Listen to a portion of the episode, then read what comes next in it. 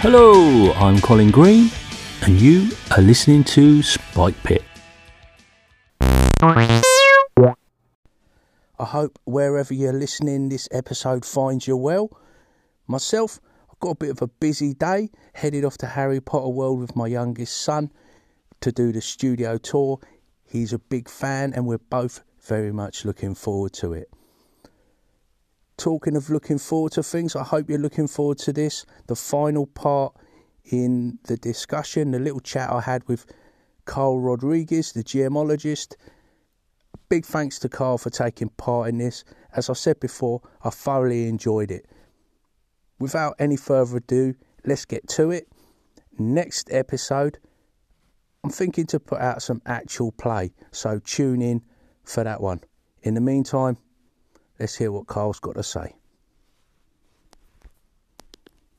I'm pretty well known for liking the odd game of fifth edition D and D. A bit yeah. like we talked about the flexibility of Savage Worlds. I find the the core engine of Five E very understandable and very very useful, very flexible. Have you dabbled much with the different hacks recently finished a small adventure in Iron Kingdoms 5e, and Iron Kingdoms is like a steampunk. It's not traditional fantasy. It's kind of a steampunk. They have railroads. They have guns.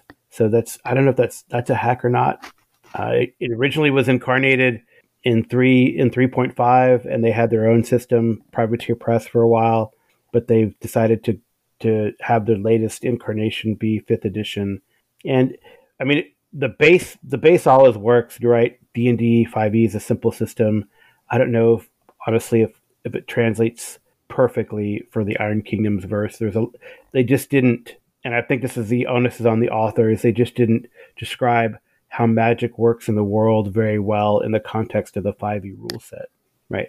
They just assume that the the GM will figure it out, which is unfortunate. I mean, yeah, I I haven't I played uh, right more or less straight 5e, and because I I do like 5e mm. for vanilla fantasy, right? So I would love to do a, a game set in Eberron, which is also a little different, not your generic fantasy. But I've always liked, for example, the Forgotten Realms, and I mean I played Forgotten Realms when it first came out, AD and D mm. first edition, and had a long running game set in the realms. And we switched over to second edition. I ran a realms campaign in third edition. So you know, just I, I like that. I haven't. I have all these these different five E based games. Oh, I I have I have. So uh, one that worked really well that our group liked was Carbon twenty one eighty five. Yeah, that one was that one worked really well. I think the the the class system they the, the authors did a really good job of implementing the 5e rules and putting it into like the the sort of different classes and level level up system that that D and D is, is famous for, and uh, we liked it. We like we like the. I think the players like the options a lot. You know, this was kind of our backup game when not everyone showed up for the war, the previous Warhammer Fantasy. So I think we talked about picking it up. You know, if we had don't have a quorum for Warhammer Fantasy, but yeah, but it's worked even with one or two players missing. I mean, it'd be really hard. You'd be really hard pressed to run a game if like three players. Well, I could still do it but it, it definitely is probably going to be our backup game. You know, if we do, if we are at an important point in the campaign and someone can't show up, you know, right. play that. And I have like some science, some some science fictiony hacks. You know, I do have the Star Wars the, the Star Wars hack, and I'd like to implement that. I think if I ran a, a Clone Wars game, uh, I'd use that because of all the different species that are in that book in that set of documents, right? So, and I have like Esper Genesis, and there is a there's a, a Kickstarter I did called Farsight that looked really actually looked really cool. It was like kind of that kind of me that space opera vibe with different species that's not Star Wars that I'd like to run one of these days. So, what about the um? There, there's a couple of Greek myth inspired ones. I haven't. You know, we I ran. I think I ran an adventure that used a a 5e hack for a Greek themed game that was very Greek themed and that was um, it was basically it was set it was set during the Trojan War, right? The adventure was set with the backdrop of the Trojan Trojan War. All right, and that one I thought worked really nice. It definitely evoked a Greek feel, but it it was you know it, it didn't depart that much there are some options to depart from 5e, but it didn't seem really worth it. Um, the initiative system could have departed from your basic 5e, but the initiative system in D and D 5e is pretty easy. So I don't know why you make it want to make it more complex. And I mean, I'm all about as I get older, I'm more about ease of play, so we can explore the narrative as opposed to figuring out the fiddly rules. Definitely, um, I wholeheartedly uh, agree with you on that one. I I can't I can't be bothered to try and unravel unravel complex um, rule sets. I just want to try and get the game to the table, get it played, yeah. um, and, and not be intimidated. If there's something that I stumble over, it, it's just going to put me off of playing it, and it it won't happen. There's just too many other games. Um, it's got to be easy. Yeah, the beauty of the 5e, I'm trying to think like what is common about these hacks that makes them different or helps them to promote the particular genre, and that I think is a is a front front loaded character creation that you have in 5e. There's a lot of it's not difficult, but there's a lot of parts to it, right? So I, I think the Greek game that I ran, this particular Greek game that I ran, it really it, it evoked the Trojan War and the Greek theme feel because each character class that they had had like something yeah. Greek, right? Like uh like uh you know the Myrmidon, the the people from Myrmidia mm-hmm. were hoplites. Mm-hmm. The right the uh, the character from from Ithaca, where Odysseus is from, was like a trickster, right? So it was kind of cool that they had they had that, and I, I believe that I feel like the same way in the Iron Kingdoms they had particular classes built for that world that made it work. Um, like they had the warcaster, the the the mage, the caster who controls steam jacks in that game, right? So yeah, that's pretty. I think that's pretty neat, and I, I don't know how the 5e does because I haven't delved deep into it, but I'm assured I'm assuredly that they have the classes are are what makes it not vanilla fantasy, right? It's not the it's not the rules part, the combat part necessarily. I mean, you might add different types of weapons, but but it's like the it's, you know it's when you get to your third level, your character archetype, right? It's a different archetypes I mean, exactly. This is how I think 5e gets to enjoy the success that it's enjoying is because it's it hooks people in. It hooks players specifically with with all that stuff. Most of the time when you, you hear people talking uh, and saying that well 5e is not really their their game of choice, they're normally the the DM or the GM, the person running it they they can find if you're if you're running a game, it doesn't matter what game you're playing. There's always loads for you to do because you, you're the guy that's got to come up with all the stuff initially, at least. But if you're a player, mm-hmm. uh, well, when you're a, a GM looking to hook players in, 5e and some of these 5e hacks do a really good job of making it look appealing and, and get getting people's imaginations fired up. And as a GM, you might be thinking, oh, wow, that's a lot of stuff for me to try and get my head around. But when you're the player, you're only worried about one of those things. And yeah, the character creation. Exactly. Yeah. And especially if you're playing with younger players, every day in my house, my son will be coming up to me talking about, oh, oh, my character, I could do this. Oh, when we play D and D on Monday, I'm going to do this. I'm going to speak to, I'll speak to my uncle, and we'll do this. Blah blah blah and he just like he loves all that stuff. And mm-hmm. like you say, if you want to get across the flavour of a different genre or whatever, you've really got to give all that side of it some serious thought to carry over that that flavour and, and get people into it. Yeah, um, it's them powers, them buffs, and yeah, you know, um, and I think they know that that you know WotC and these other designers they know that, and I think they do a pretty decent job of yeah. of that task. Yeah. So that's about all I got for gaming. I was just going to finish up with a, a, a, few kind of maybe things that we could skip over quite quickly. Um, yeah. This is something that this is something that crops up quite often. People talking about their favourite die type. What is the uh, GMologist die of choice? Well, of course, I'm to I'm going to say it's a D10 because I like percentile dice and percentile dice systems. so okay, um, yeah, yeah. I mean, I use that for Call of Cthulhu. I use that for Warhammer Fantasy. Uh, so I like the the D10. It's you can take two of them and say one is a the tens place. You can use that fancy percentile dice thingy that some sets have. Mm-hmm. Yeah, I'd say the D10. Okay, the D10. Um, war games. Now we mentioned a little bit of some some GW products have got a mention. Are there any other war games that you have dabbled in or intend to dabble in or currently dabble in, perhaps? I, I played the, uh, so, you know, Warhammer 40K and fantasy, they almost are requirements. I don't know. uh, actually, I was talking to a friend of mine the other day. We're talking about the, but I, I don't know the big, the day of the big armies is past. I think I'd rather do some small type stuff. And mm. uh, GW's coming with a, a new um, kill team box soon that's got orcs right. and and uh, a human faction in it. So I might jump into that. Uh, I I did dabble in a skirmish game that Privateer Press has. I think it's War Machine that they had. Okay. Yeah, so I had a, a a Warmachine army, but I haven't played that in a long time. It just got a frustration among players is maybe you've experienced this is that you just get into and you collect everything and then they switch editions on you. And then some of your oh yeah. and GW is notorious for this then some of your your units don't well they don't work as they used to. They get kind of they get the take the nerf bat that's taken to them.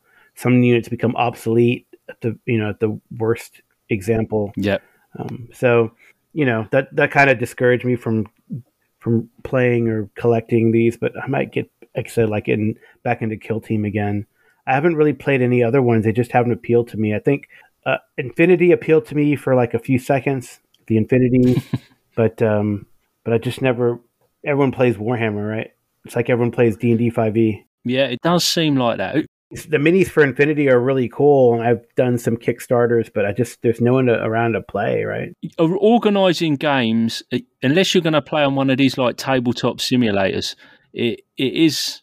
I don't know. Uh, I was always in a wargaming club, so that was uh-huh. quite good. Yeah, that's cool. That's quite a good way to get games in because people are regularly t- going to turn up. That was weekly, and you'd always get a game. Yeah, there's a historical historical minis club at, at Dragon's Lair, the the gaming store I frequent, um, and used to oh, and used right. to work for when I was in a in in a graduate school. So, um, but uh, yeah, they have like a historical minis game, and they play they play well, they run a lot of different mini. They run a lot of minis, um, like all the all the warlord games, miniatures games. Yeah. So the historical yeah. ones, the World War II one especially, but they also bolt action. Yeah, bolt action. That's it. They have a, their big bolt action. Uh, they they uh, but they run you know Napoleonic. Yeah. The one one game that I always enjoyed, and I felt it hit the sweet spot for quite a few different things because it's got miniatures, it's almost a bit board game like, and you still get a little bit of a war game vibe as well. And that was uh, Blood Bowl. Did you ever have a Blood Bowl team? No, I never did that. I always wanted to, but just never. See, that would have crossed your streams. You could have had, totally, you could have brought totally. in some sporting interest, and ah, there you go. You missed out there. I know. My friend Cliff had this awesome look. I probably would have done like I probably could grab like some of my Skaven minis. I have it and I could implement them in Blood Bowl. But my friend had this really sweet um, female dwarf Blood Bowl team. All right. That's pretty cool. Yeah, I got a I got a, nice green greenskins one. Definitely custom, you know. Yeah. I think it took like probably took the heads from either Empire minis or Sisters of Battle and put them onto squat bodies. The good thing is you're only ever really you're only ever really going to have 15 or 20 miniatures for that. So if you, right. if you want yeah. if you want to get into some really exotic conversions, it's the perfect time to do it. A, a little bit like uh, any of their skirmish games, really, like Necromunda as well. That was a big favourite for me. Right. Yeah. Yeah. It'd be fun to have like a dark elf Blood Bowl team. That could be fun. Those are some cool minis there. Yeah, I had a really early um, Dark Elf team. It was all lead. The, the oh, miniatures wow. are a classic 80s dark elves you know they're, mm-hmm. they're not sculpted like like they are now they're quite basic right. but they're still you know they're still nice have you got any have you got any current miniatures projects on the go no other than speculating about that the new Kill Team okay. box that might be coming out. I think I was talking to a friend if he wanted to to split it, or you know, I'll I'll put them together, you paint them, type of thing. I'd like to play it. He said that he said if I do get a Kill Team team together that we could play. So I have someone. I do have like um, I think I have a Space Wolf Scouts group. Oh right, that I could. Yep, that is looks pretty cool that I could put together. Um, and I, I guess you could with all the. I think I have an I have an Eldar army that I could put a kill team together with too. So maybe when the rules set comes out, we can play it. Although I think it's already out on PDF. He said so. Maybe I should try to figure out how I can mix and match some of my minis in the armies I have. Mm. So, on the subject of future plans, you might get this kill team thing up and running.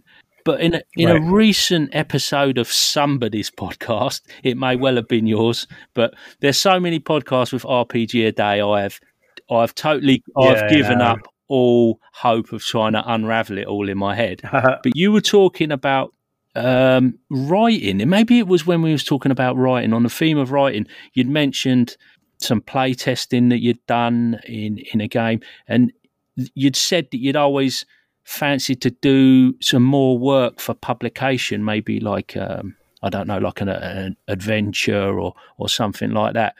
Do you think we'll see you putting some serious thought in that direction at some point? I think so. I think um, you know, I, I more and more I'm wanting to either do like a, a, random encounter, like in Savage Worlds and Deadlands, you have this random encounter, set of tables, and you draw cards, and then you they give you like a tag, and you try to figure out how to to create an adventure for that. So that's been pretty fun, and it, my players have enjoyed those a little more than than your you know your published adventures. Mm-hmm. I mean, Invictus was all right my own thing as well, and that went really well. That came over really well, and but you know, it's just a bunch of just a bunch of outlines and notes. However, I have I had thought of before the pandemic. I you know I was getting together like a an adventure. I was going to run it at local conventions because I had seen. Uh, I actually, who is it? Shane Ivey from from Arc Dream Publishing. They, they make Delta Green.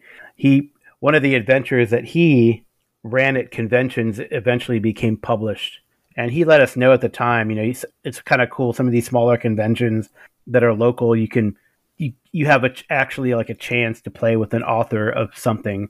And here in the local South Texas area, we have uh, Arc Dream Publishing people living in the nearby, and people who write for Savage Worlds live nearby. So sometimes you can sit in on a session with them and and inevitably what they're doing is they're playtesting the future mm. product, mm. which is kind of cool. So this uh, and I talked I think I talked about this in my podcast, but he eventually did publish it and I actually have playtesting credit in it, which is kind of neat. So so I I have an outline for an adventure that for Delta Green that I just gotta, you know, I can do the outline. I know in my head what's gonna happen, but then what I really need to do is sit down and and write it up, you know. Definitely. It's just briefing and background and you just got to just make a start. I reckon it's making a start, and you'll probably just get into it, and you'll you'll be away. Yeah, but I was, I mean, looking looking behind the screen.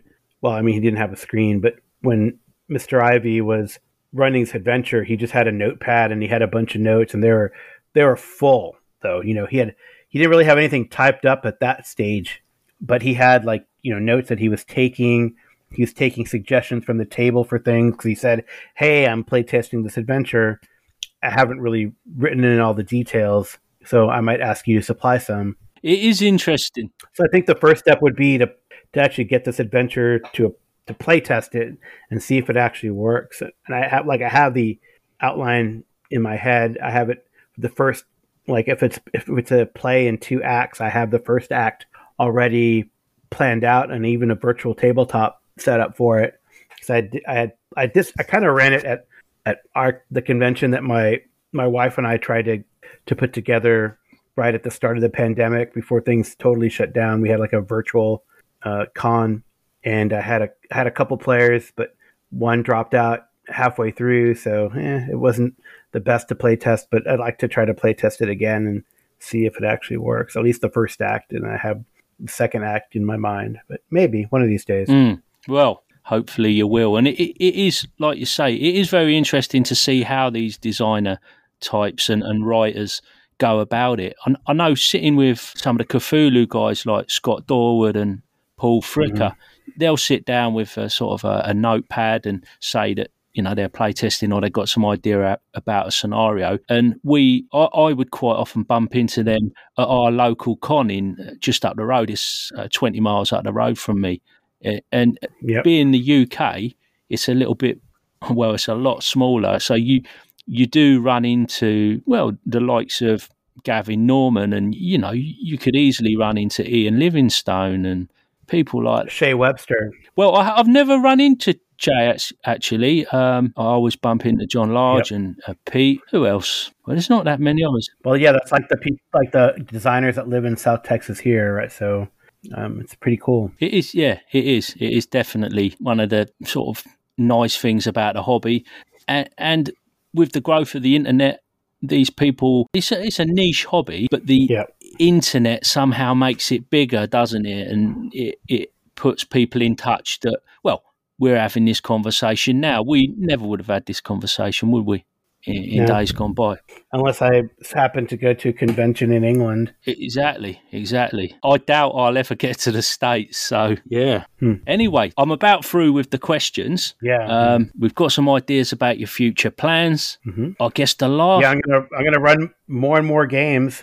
run. That's for sure. More and more games and keep cranking the RPG a day handle because we've still got yeah. we've still got that to do today.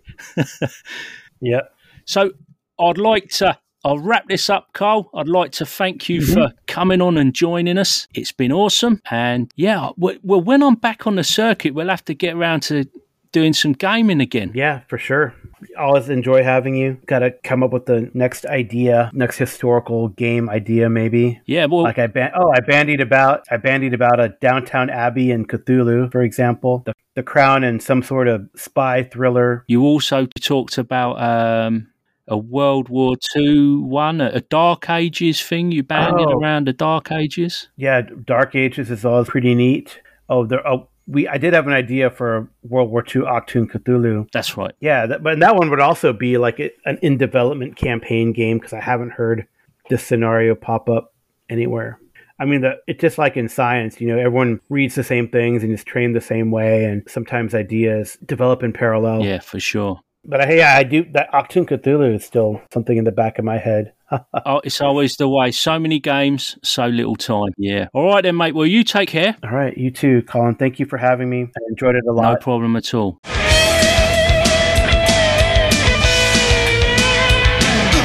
And that, as they say, is a wrap. Big thanks goes out to you, the listener, for taking a bit of time out of your day to listen to Old Spike Pit. Take care, and I'll catch you later.